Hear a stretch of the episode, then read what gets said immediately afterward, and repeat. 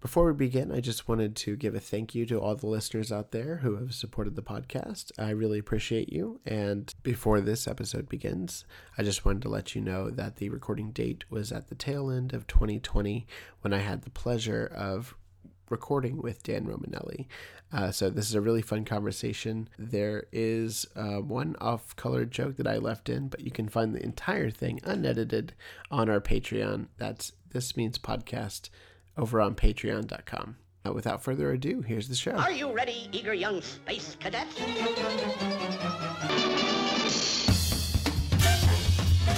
Meep, meep. I saw a pussy cat. Is the limit.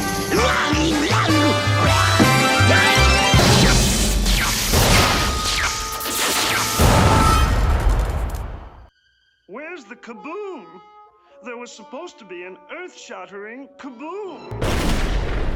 Hello and welcome to Of Course You Realize This Means Podcast. I'm your host, Jonathan Graves, and welcome to the podcast loved and adored by Looney Tunes fans and especially Bugs Bunny himself, Eric Bauza, who we'll be talking about later in the show, as he's currently getting a lot of the recognition that this podcast has been giving him for voicing the the renowned voice of Bugs Bunny in the current iterations of Looney Tunes cartoons. But first, I want to bring on our guest this wonderful Sunday evening who has graced us with his presence, and he is a Warner Brother royalty, I would say, because he's the one that helped usher in a new age of Warner Brothers and Looney Tunes specific licensing. And he helped bring, I know for myself, Looney Tunes into my life with plushes and with toys and with just the joy of having a little bit of Looney Tunes in my room. And I want to appreciate that with him. So come with me and let's discuss Looney Tunes merchandise with Dan Romanelli. Hi, Dan. How are you doing today? I'm doing great. Nice to meet you. know. Nice to meet you as well. And welcome to thank the show. you, Jonathan, for your interest in Looney Tunes because uh, you know all of us fans out there really appreciate your efforts to Oh, uh, thank you. you know shed a little light on the history. I would love to shed light on history, talk about where it is in the present and where it's going to go in the future, which is exactly what you talk about in one of my favorite items, which is an ultimate visual guide to Looney Tunes. And I've had this book with me for over a decade, and I went back to it and I saw that you wrote this incredible forward. And you discuss how you are essentially Bugs Bunny's agent. So maybe I should have come to you before I started this podcast. but th- thank you for you know ushering in this new era of Looney Tunes. Ever since the '90s, I would say uh, you had a really big impact on how we took in the franchise. Would would I be correct? Yes, actually, it's interesting because uh, I, I can tell you a story uh, that that, uh, and I'm trying to remember the years that it was. I joined, I think, Warner Brothers in the um, early '80s, but Okay. in in the '70s, uh, and actually, I I started as a theatrical salesman uh, for Warner Brothers in after I got out of college in the '60s, and the first job I had was uh, booking Looney Tunes cartoons in movie theaters in the 60s when they were still being booked in theaters. Oh, that's wonderful. And if someone told me that 30 years later I'd be selling Bugs Bunny t shirts, I would have said bad career path.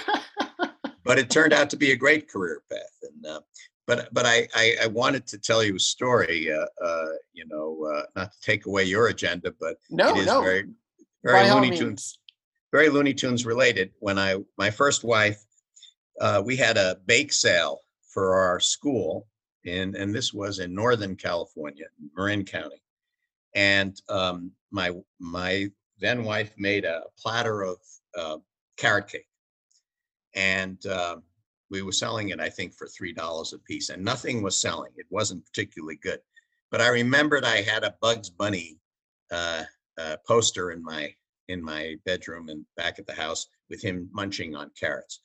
And um, I went home, raced home, put it up over the carrot cake, and uh, and said Bugs Bunny carrot cake. And it sold out instantly. So what happened, and this was sort of led to my getting this position. I was working at a television station, KPIX in San Francisco at the time. I was sales manager.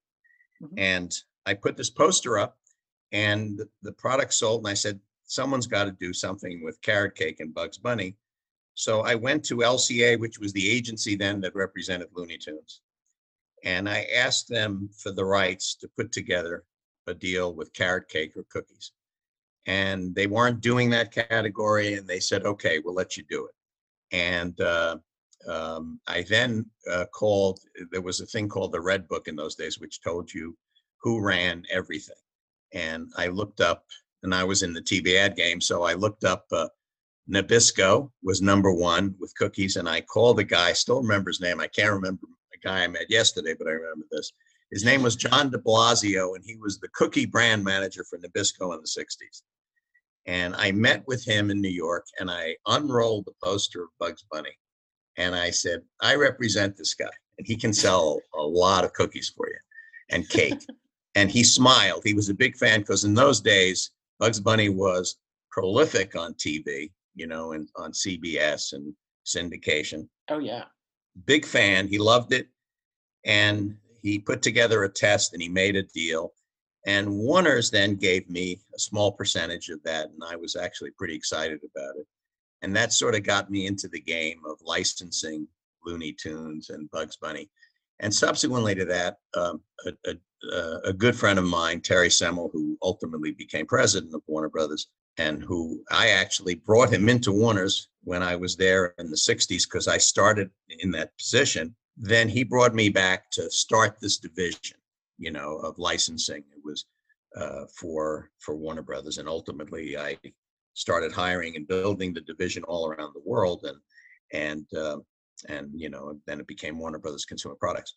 But that that uh, cookie deal, you know, made made me a lot of money, and so there was a real connection with Bugs Bunny and me from the get go early in the '60s.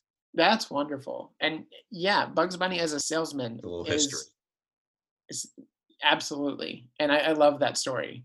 I'm really glad that Bugs Bunny was a part of your your introductory your introductory into that world of sales. And Right. and he continues to be a salesman. Like I remember back in 1989 when Batman came out and Bugs Bunny and Daffy Duck were hawking the WB catalog at the beginning of that VHS, and how I was like, "Oh, I need to have this. I can't watch the movie without all this merchandise." Um, it, it- it's just phenomenal how transcendent the character is outside of the shorts, and how, right. ex- like you just said, it prolific. He's prolific, Right.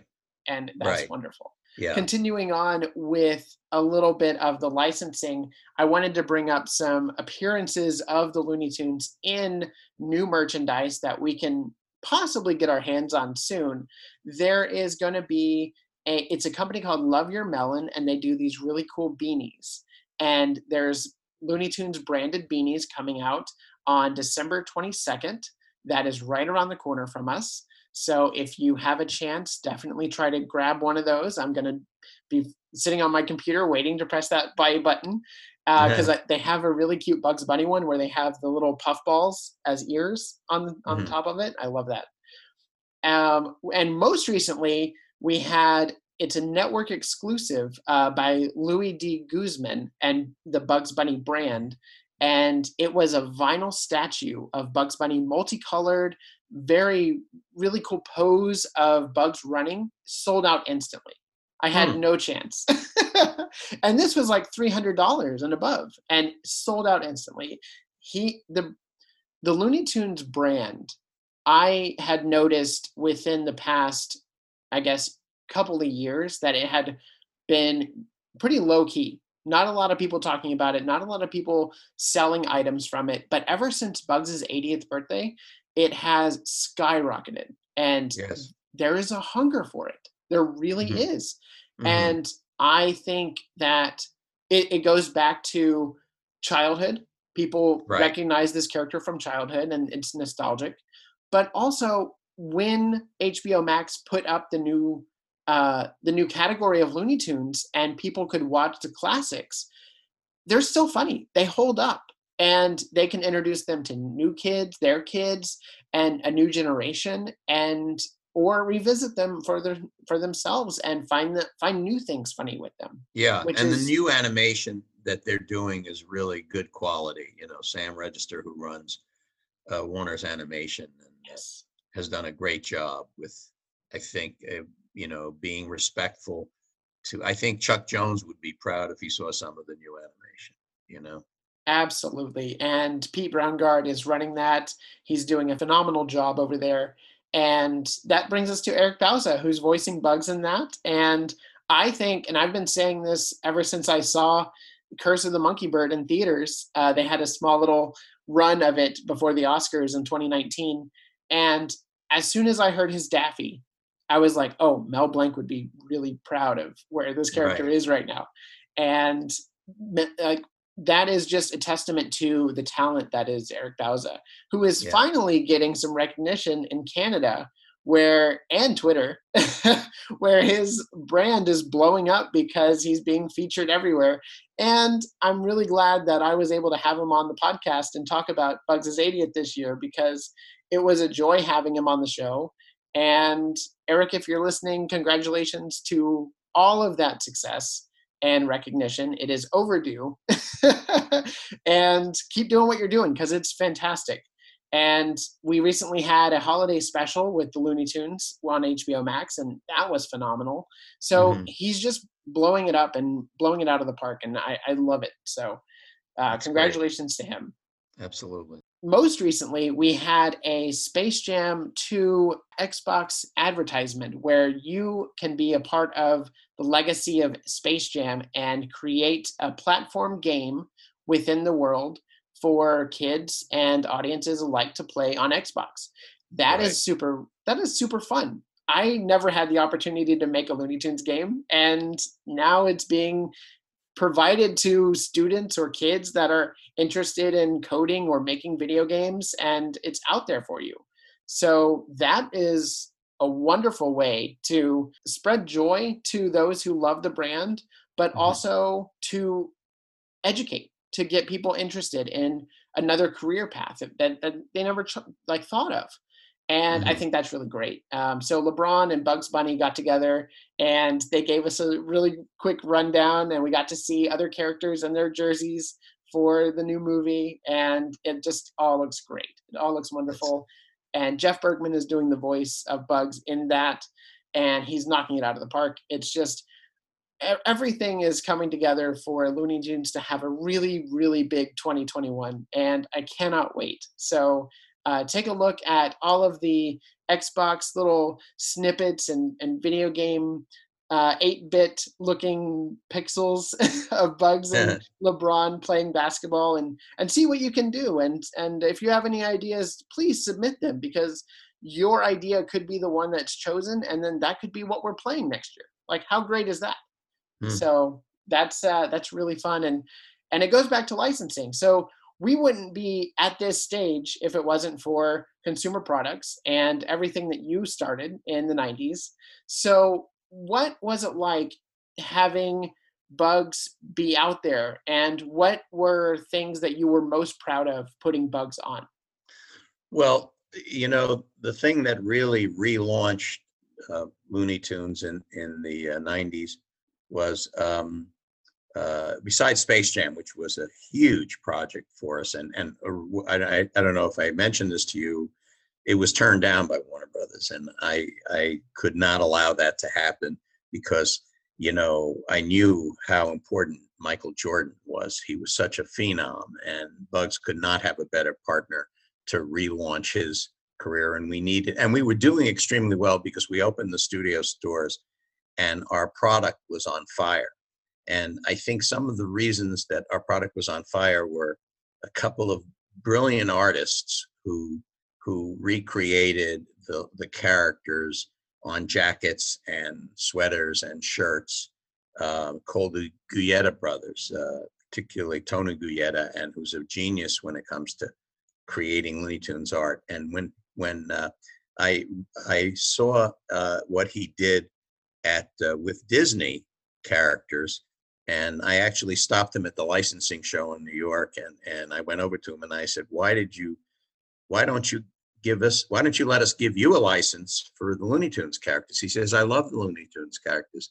I would be honored to do a license. He says, uh, you know, and he says, frankly, I don't, Disney didn't give me a license. I just do them, you know? So he, he, I said, fine, well, just do us. And, and he started doing our characters and we started to do the collection of his work in the studio stores and it was just blowing out of the store and and uh, so his artwork was amazing. It still is i don't know where he is today. I know he's around somewheres and he has that art collection somewheres and it's just genius.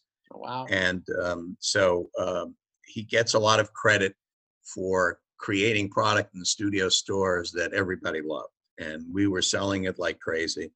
And then when space jam came it was a whole new opportunity to relaunch looney tunes with the biggest celebrity in the world michael jordan at that Right. time and um, michael did a great job and uh, I was very proud of the fact that I held Warner's feet to the fire on that one because it was a huge success.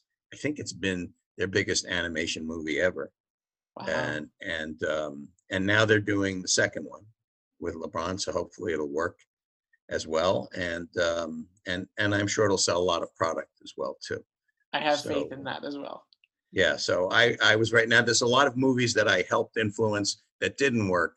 So I- I'm not this genius, you know. But with, but with Space Jam, it it it it was a huge launch of a relaunch of our characters, and uh, you know who was the hippest, coolest guy in the world, Michael Jordan, and and having Bugs pal around with him was really great. My only regret is that I I did have a cameo role in a subsequent Looney Tunes movie uh, called uh, Back in Action, which I called Lack of Action because it was a terrible movie. It didn't work, and I get a lot of credit for that. But but uh, you know, I didn't produce it, I didn't write it, I didn't direct it.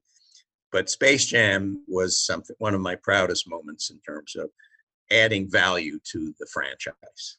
That's wonderful. Thank you very much for your collaboration with Warner Brothers in that and bringing that to us kids because I was a kid Yeah. when that when that came out and Right. I went out to the local Target and bought the VHS. Uh, back then, it was like this giant book that you opened up, and the cassette is like, you know, three inches thick. And I took it to school with me the next morning, and the teacher had come to the end of the o- opening day of like, uh, here's what we're going to be doing today. And then she was like, Does anybody have anything they want to share? And I just happened to have Space Jam with me, and I was like, I have th- I have Space Jam, and all the other kids were like, How do you have that? so I got to play Space Jam the first like ten minutes in class before real school actually started that day, and uh, that was just one of the Here's one of the products from Space Jam. Do you see that? This is oh, wonderful! MJ with the, uh, I have a much bigger one in my other place, but uh, uh, it's not a good picture. In fact, there's a video that Michael did where he held this up and he said, Romanelli, who approved this? Not me. You know, you're fired. And, uh, uh, but, but he was happy at the end of the day with the movie. And, and I know that uh, he enjoyed making it. And it was so much fun when he was in Hollywood in that production and I remember one of the funnest memories I have of my job was hanging out with Michael while he was, we built that basketball court. I don't know if you saw that series he did called, uh, Last uh, yes, Last Yes. Dance. And, and we built this enormous, we reconstructed this basketball court there. And my job every night was just hanging out with him, making sure that he, he got the movie made and, and I got a pass from my wife to to do that, and uh, where and he's he's such an icon that wherever you went with him, you know, it was like uh, you were cool. You had to be cool just to be with him, you know. oh So, yeah. so it was uh, probably the biggest thrill for me was being involved, being instrumental with that film, being involved, and the exploitation and sales from it, and uh, it was really really successful. So um, That was uh, also big with the McDonald's tie-in toys. They had these little plush characters with the- Yes. the Looney Tunes in the jerseys that came out. exactly and and the they did a a huge run on that. And at a certain point, they called me and said that we they were going to ship back because it didn't all went go through. I think they overproduced them. And Mm.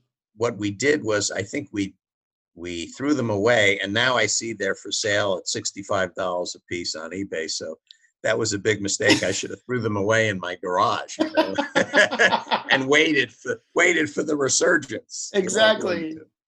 So know, but- Michael and Bugs had done Nike commercials prior to the Right. production of Space Jam. in the Super Bowl, and and it was their number one commercial that year in the Super Bowl, and then they did it the following year in the Super Bowl.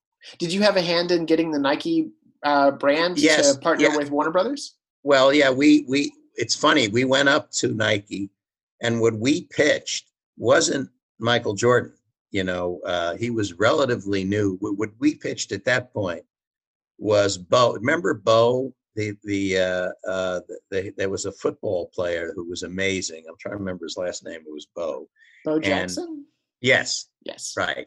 And we did Bugs Knows Bo, you know, Okay. or Bo Knows Bugs. And we went up to Nike and we pitched it. And and uh they they looked, it was like, you know, it, you know, like a plane that crashed. And and they said, no, but there was one guy there, I'm trying to remember his name, who who was great, very, very creative guy. And he had a big smile on his face. And he he said to me at the conclusion of the meeting, we hate the Bo Knows Bugs idea but I've got another idea I'm going to come back to you that you guys are going to love. And it was MJ. It was Oh, Michael nice. Jordan, and we he was right. We did love it, and it turned into to be two Super Bowl spots, and you know back to back, and uh, and they sold a lot of uh, you know Hair Jordan sneakers, and I wish I had some of those, you know. And Yeah. uh, Me too.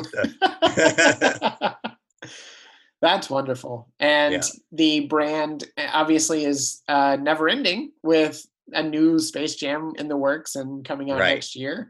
And hopefully that turns into a really profitable franchise for the company and we see more Looney Tunes on the big screen in the future. Right now, because of the pandemic, the theater going experience has been transitioning into what people are calling streaming wars. And we're trying to have big movies come to streaming services sooner and sooner and sooner.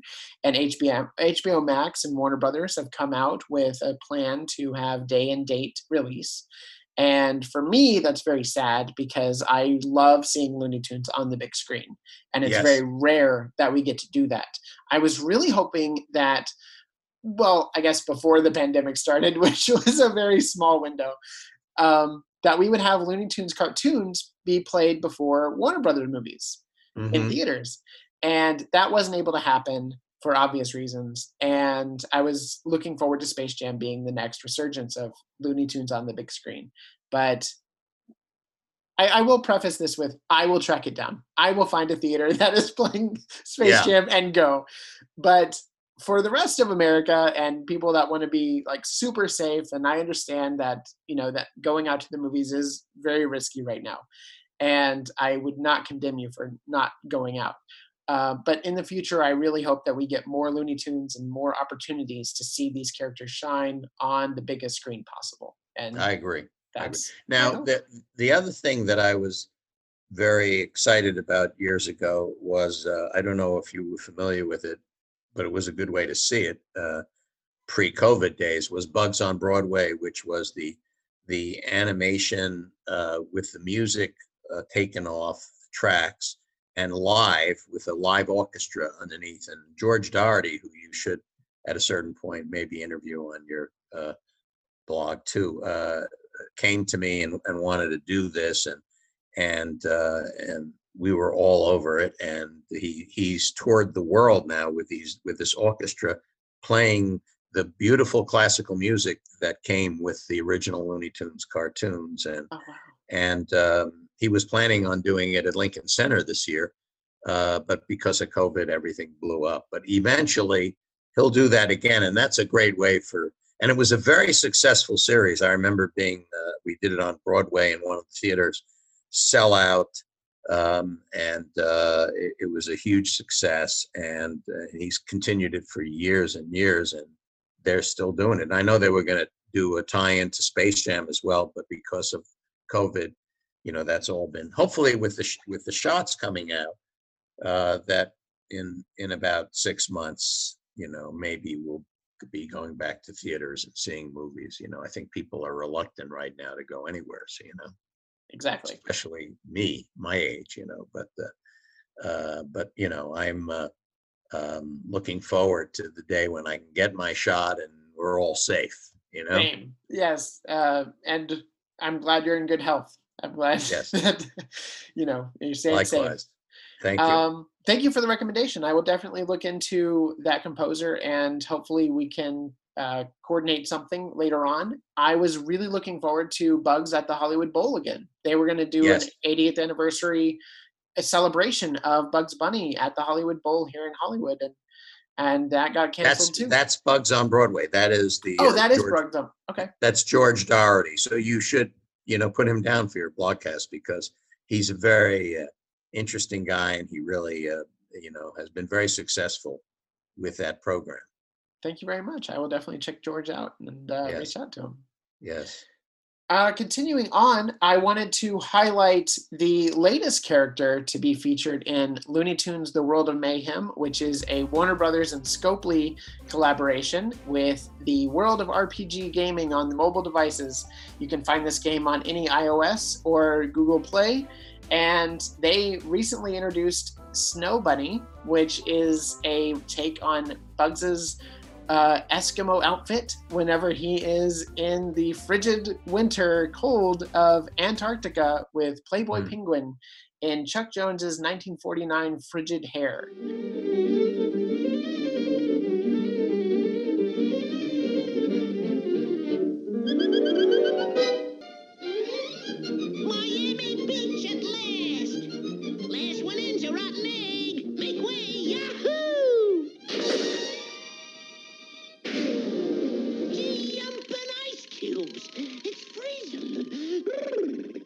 So we're going to talk briefly about this short. I love this short. This is one of my favorites where Bugs is trying to go to Pismo Beach and takes that left turn at Albuquerque and winds up in the frigid, frigid cold.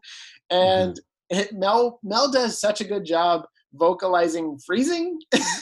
Oh, yeah. all around, Chuck does a really good job. I'm Michael Maltese too, who wrote this script, does a really good job of putting Bugs in these outlandish situations Right. where he will befriend the cutest little thing in this penguin, and then he will take on any adversary. And this, in this case, it's An Inuit who is trying to eat the penguin. and basically it just it, it's so wonderful how it all comes together and the comedy is pitch perfect like there is not a false note in this short Oh, you again. Well, scram. You've already ruined my vacation. Why, I ought to bang you one on your little kisser. Oh, all right, all right. Turn off the ice factory. There. That's better. I'm sorry, but what am I gonna do with only four days vacation left? Huh? Well, now what? What? You mean the days are six months long up here? Wow! If I stay up here, I won't have to be back to work till July 1953. the landscapes are incredible by maurice noble and it's just it's just one of my favorites and i love i love ice anytime ice is animated it's really Yes. a joy to look at and you put bugs in that scenario and it's just even better That's great. Yeah. Within the game, you can unlock Snow Bunny in the event called "There's No There's Snow Time Like the Present," which is a clever Mhm. pun. that I enjoy. the character is an epic character. They are a defender, an explorer, and they live in the summit region of the game. This tune has a plus 10% attack, defense, and speed, while any explorer tune is in battle as an ally Mhm. and ultimately the the design work and the animation around this character's attacks are really fascinating they include the big fish that bugs uses in the cartoon to sw- uh, swap the uh, Eskimo upside the head, and they have this really great avalanche animation that they use. It's just all around a lot of work went into the design and the elements from the short and they transposed them perfectly into the game and that's one of the things i love about the game they have a very strong attention to detail and for those fans that know the short or revisit it we can Mhm. appreciate that and right. that's one of the things that just makes this game a joy to keep coming back to again and again That's great.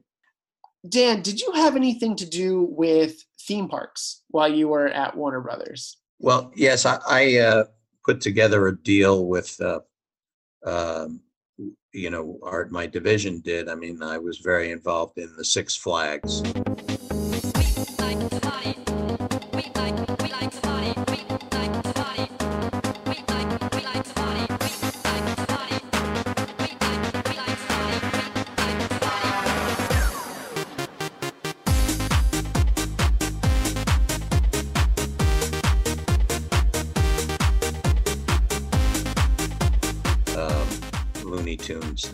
Fact, I was I was a bit uncomfortable when um, when we sold. Uh, we made a deal and gave Six Flags like uh, I think uh, 50 years uh, on Looney Tunes uh, uh, to keep the rights for 50 years because we had originally invested in Six Flags, and then Jerry Levin, who was then the CEO of Time Warner, sold off the the theme park. He wanted to get out of it, and Mm. in order to do that, they want they insisted they have Looney Tunes for 50 years, and I didn't want to do that because I made deals for five years so I could renew them. Right. And I remember meeting with the CEO and said, uh, "Unfortunately, I don't think I'm going to be around for the renewal, but." but uh, you know, it's uh, this. It was not, in my opinion, a great deal, but it was important for the ability to uh, sell off the, the rights to a, a division that Warner's didn't want to be in at that point in time. Uh, but yes, I but I was very involved in in our. Uh, you know, we did a deal with the DC characters, with Superman, you know, a, a lot of Six Flags. Six Flags was our partner. In fact, uh, I remember one of the funny stories with uh, uh, Six Flags. You know, we used to have the walk around characters, yes and you know, Six Flags wasn't run, quite frankly, as well as Disney. We all know that, right? And it was a step down. And there was a, a there was a big uh, coverage in the newspaper because some six year old kid went over to the walk around Daffy and kicked him right in the leg hard, you know, and and uh, you know, cantankerous kid. And Daffy, Daffy, you know, the person who was wearing the costume, kicked the kid back oh no Yeah. which by the way is not atypical. I mean, that's what Daffy would have tried to do. And uh, anyway, it it made the newspapers, and it was not. It was sort of a bad PR. You Oh, know, for and I, sure. I, of course, I was saddled with that. But the Six Flags apologized, and and you know they kind of beat down their guys and said, "You can't do that. No matter what happens to you, you have to be polite." so um, uh, anyway, uh, I mean, I remember several funny stories like that with our walk around costumes. I remember when we opened the first studio store in Beverly Hills. And I don't know if this should be in your podcast, but i can cut it uh, if it's too raunchy uh, the the uh, these are funny stories. I, I wouldn't say it if I was still at Warner's.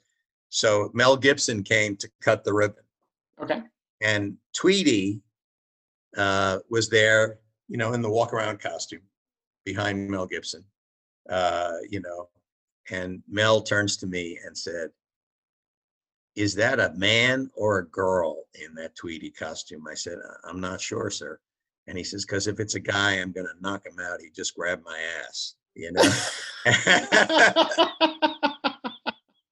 Unfortunately, it was a gal, you know, but uh, Mel was not happy. oh no So, uh, the age old question is tweety a girl or a boy well, actually, now that's an interesting story because Friz Freleng, um, uh, and and I try. I was very, I was close with Friz and his family, and Friz is, always claimed that Tweety he created him and he was a boy, And to prove it once, he did a, uh, a great sell of Tweety at a men's urinal, you know, from the back. Now I I begged his daughter if I could get a copy of that, and she would. You know, I said I'd pay anything for that, and she said no, ain't gonna happen. But uh, but no, he was definitely a boy. He was definitely a boy. The appeal of Tweety was primarily to women. Right. And thank God for that because most of Looney Tunes appealed to men. In fact, what we learned from when we opened the studio stores and all our research, the big mistake we were making, and that was before we were selling things to little kids, and Looney Tunes appealed to adults, young people. I grew up on it. You grew up on it. A lot of people grew up on it and still hung in with it. And so as soon as we shifted to men and young adults, our business started to skyrocket. And when we opened the stores and we had that adult component, uh, like the Guiettas, the stuff that the Guiettas created and all of that, and all the animated cels that appealed to men, it was a superb uh, movement of our business up because we were catering to the right audience, the right demographic. And um, and the other thing too that is very interesting in Space Jam and its appeal, Lola Bunny, which you know is the, is um, uh, was very popular with black fans. You know, they they very much related to. In fact, they related to Looney Tunes much more than other characters. So um, I think that's one of the reasons Space Jam was so successful too. For So, sure. Yeah, so- and going back to the theme parks, 50 years is a really long time for any uh, merchandising and, and IP to be sold to a, a big theme park. Yes, Um, but I do have to think, I, I believe you for getting Looney Tunes involved in the Six Flags in Houston, Texas, which Yes. was uh, Astroworld. And that is where I grew up. I went to Astroworld a lot as a kid. And I was able to, you know, have Looney Tunes surround me and be in my life uh, in a personal level that I had never experienced with any other franchise with, uh, because I had Mhm. never been to Disneyland, and this Mhm. was my this was my Disneyland. Um, so did did you have any say in which theme parks or which um, I, I guess uh, they were all Six Flags, but uh, which areas that they interacted with, or was it just all encompassing of if it's the Six Flags, they they should have Looney Tunes there? Well, yeah, I think we started in Texas and then we worked our way down into the other, I think they expanded too. Uh, but Looney Tunes, we knew that, you know, Disney was, you know, massive and huge and young. And we wanted to expand our footprint everywhere with, uh, with Looney Tunes. And so Six Flags was a natural, you know, partner for us to have in, in that regard. And then we added the other characters, Superman, et cetera, you know, DC characters. But, um, uh, but the initial success that we had when I first joined Warner Bros. and started the division was with Batman in the with the first movie, which was a phenom where we sold, you know, 30 million T-shirts of black T-shirts and everything. And I remember someone in management teasing me, and they said, "Okay, so you have your first billion-dollar brand with Batman. Now do it with Looney Tunes." And two years later, we were doing that kind of business with Looney Tunes as well. Um, you know, so so uh, uh, it was you know quite a phenom, and it was because we realized that we were aiming too young at the demographics. We had to go adult, and so we we were kind of catering to the appeal, especially men of young men that had with Looney. Because you know, if you look back at the the history, uh, Disney was sweet and cute and soft. Bugs Bunny was about tripping you, you know, and Right. and and He's and when we opened this when we opened the store on Fifth Avenue, we were right up the block from the Disney store. We had a fantastic store there. And we were all about that kind of craziness that Looney Tunes is, you know, versus Disney, which is soft and sweet and tender, you know. So That's wonderful. yeah. I really do miss the Looney Tunes and Warner Brothers store. I know Yes. that Abu Dhabi has a new theme park that is has like a Looney Tunes land in it, and there's one in Brazil. Um, do you think that in the future we're going to get the Looney Tunes brand back in malls and back in stores like that? Well, there's a bigger question is what is the future of retail now with COVID? I Oh, mean, true. how how many people are going to go? I mean, Warner's has been very successful in rolling out Harry Potter stores now, and um, and I, and I think the biggest problem we had with Looney Tunes, the studio stores opened to a huge success, but we didn't do movies like Disney did to support. You know that that was unique for us to do a Space Jam movie, Right. and and and then we didn't feed the tiger. So uh, people go in a store, they see the same product, and you have to change the diversity of the product all the time. And and um, you know, it it it we what really what the stores did more than anything was created a huge business for us at Walmart, where you make a lot of money because there are so many you know units of product and everything. The stores were more about the image of the studio stores. We had 150 at one point of stores, and we had them worldwide too. But but it really built our an enormous business for us, at, at, you know, at the WalMarts and, of the world, and and um, and so that's where it resonated, you know. And and then when you stopped doing movies and you and when the stores went away, um, and we merged at that time with uh, that AOL Time Warner, and and then we had other mergers, and it it wasn't really reaching the numbers. We should have kept open like 20 stores just Right. for keeping the brand out there, you know, and for satisfying fans like yourself that could go in and and see stuff. but we didn't, and and uh, so they just shut it down That's really unfortunate. but you know now they they there is a resurgence i i always find these things have uh, a, a period of flatness and then all of a sudden there's a movie or something fascinating that comes out and it boosts it up and fans come back and and then it gets flat again you know there are curves and uh, and same with disney to a certain extent you know it's uh, Yeah. high and lows and and you just have to be there. But but one funny story so i went to michigan state university. That i think i told you the story didn't i? The uh the uh um no. and and um they invited me back. They gave me a, an award um and looney tunes was at its peak at that point in time. And um, they told me there were five uh, alumni that were going to be honored. And four of the alumni were giving really big grants to to michigan state and i was not at that point in time so successful i was going to give a big grant you know i'd give a contribution and everything but i said how many people are going to be there for this honoring? And they said about 200 people. And at that time i had just did a huge deal with tasmanian devil and the nfl and it was really successful and taz was on fire and i was pushing taz because he was macho and cool so I, I, said He's to so the cool. guy, I said, what if I give everyone there a Michigan State Taz T-shirt? You know, I mean, I'll make a small donation, but he well, if you do that, that'll be great. So he he was. uh, I remember the guy who was the head of the business school when he gave out these awards. He said, "And here's so and so, head of insurance company, who gave a half a million dollars and a polite applause." You know, and there were like a couple hundred people there, and then and then finally they got to me, and and and and we're honoring Dan Romanelli as president of Warner Brothers Consumer Products, and he's giving each of you this Taz Michigan State T-shirt. Huge applause, you know, because you were giving them something as opposed to uh, you know, it's Right. like it's nice to give a contribution, but when you take home something, it resonates, you know. So, um, and and that's what the stores were all about to, to give the fans something they love that they would take home. Yes, and just seeing the characters, you know, you like getting Yeah. to see familiar friends and the familiarity of seeing these, you know, uh, landmarks of comedy in Right. a in a everyday scenario. You know, like Yeah. the, the you know the daily interaction, and Right. that's that's great. And I I love that you did the shirt thing. That's, that's Yeah. wonderful. It was fun. It was fun. Yeah.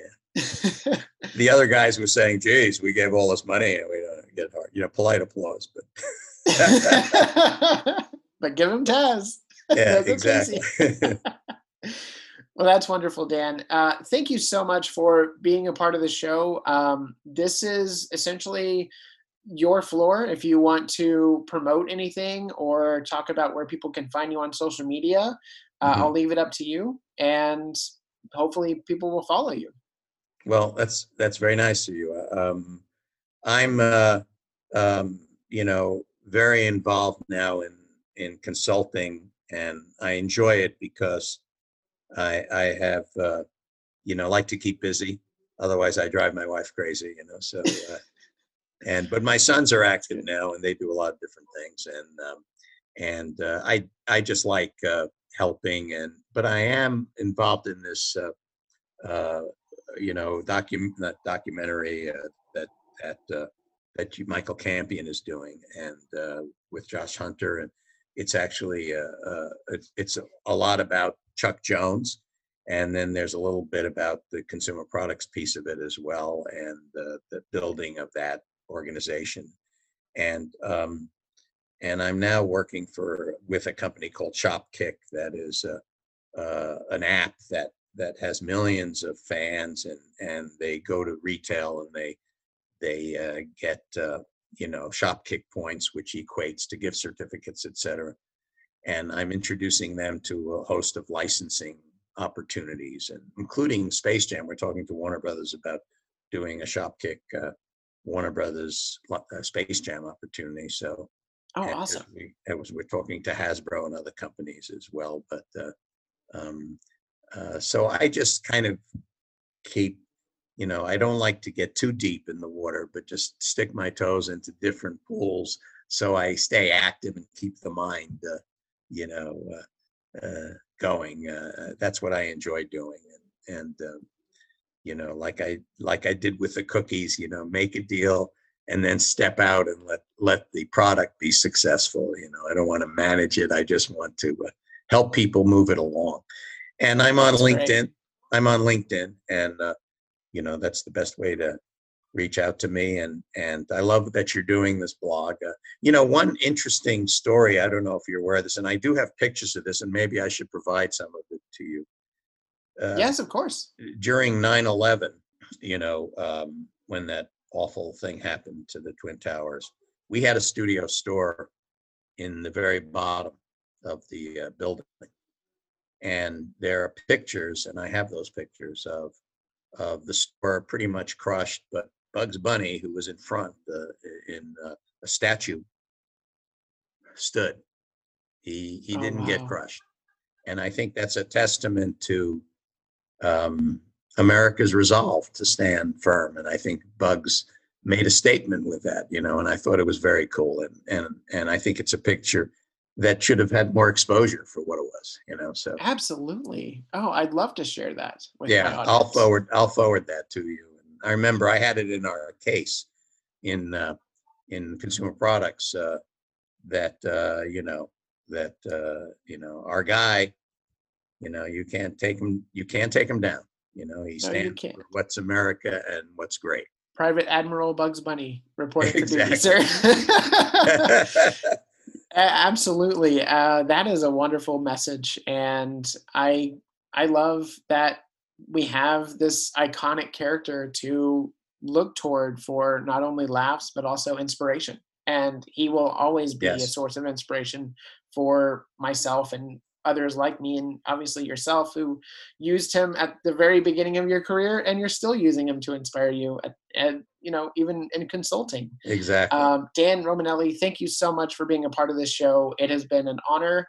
I wanted to just thank you for being a part of my childhood and for allowing these characters to embrace myself as a kid and as a developing mind and for them to constantly be reminders of innocence and humility and also just the human kindness and human nature of the world. Th- Thank you, So- Jonathan. thank you Thank you, that. Jonathan, for doing this blog. I think it's very, it's great, and for being a Looney Tunes fan, and and it makes me feel good to know that you were out there being one of the fans who appreciated things we were doing. So uh, it's great. It took- took 30 years for me to, you know, see that, but I love it. You know that I can see it. So thank you, sir, and I will send you some of those pictures. Wonderful. I look forward to that. Okay. You can follow the podcast on This Means Pod at Twitter and This Means Podcast on Facebook and Instagram.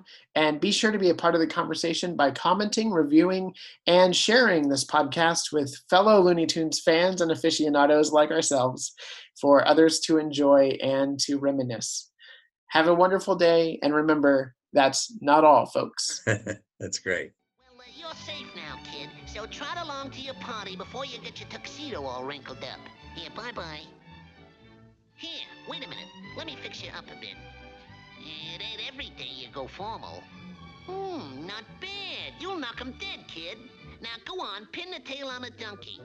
Yeah, Mr. Warner gave me just two weeks vacation and I've already lost enough time. Cause I'm yearning to be joining up the surf on old Miami Beach.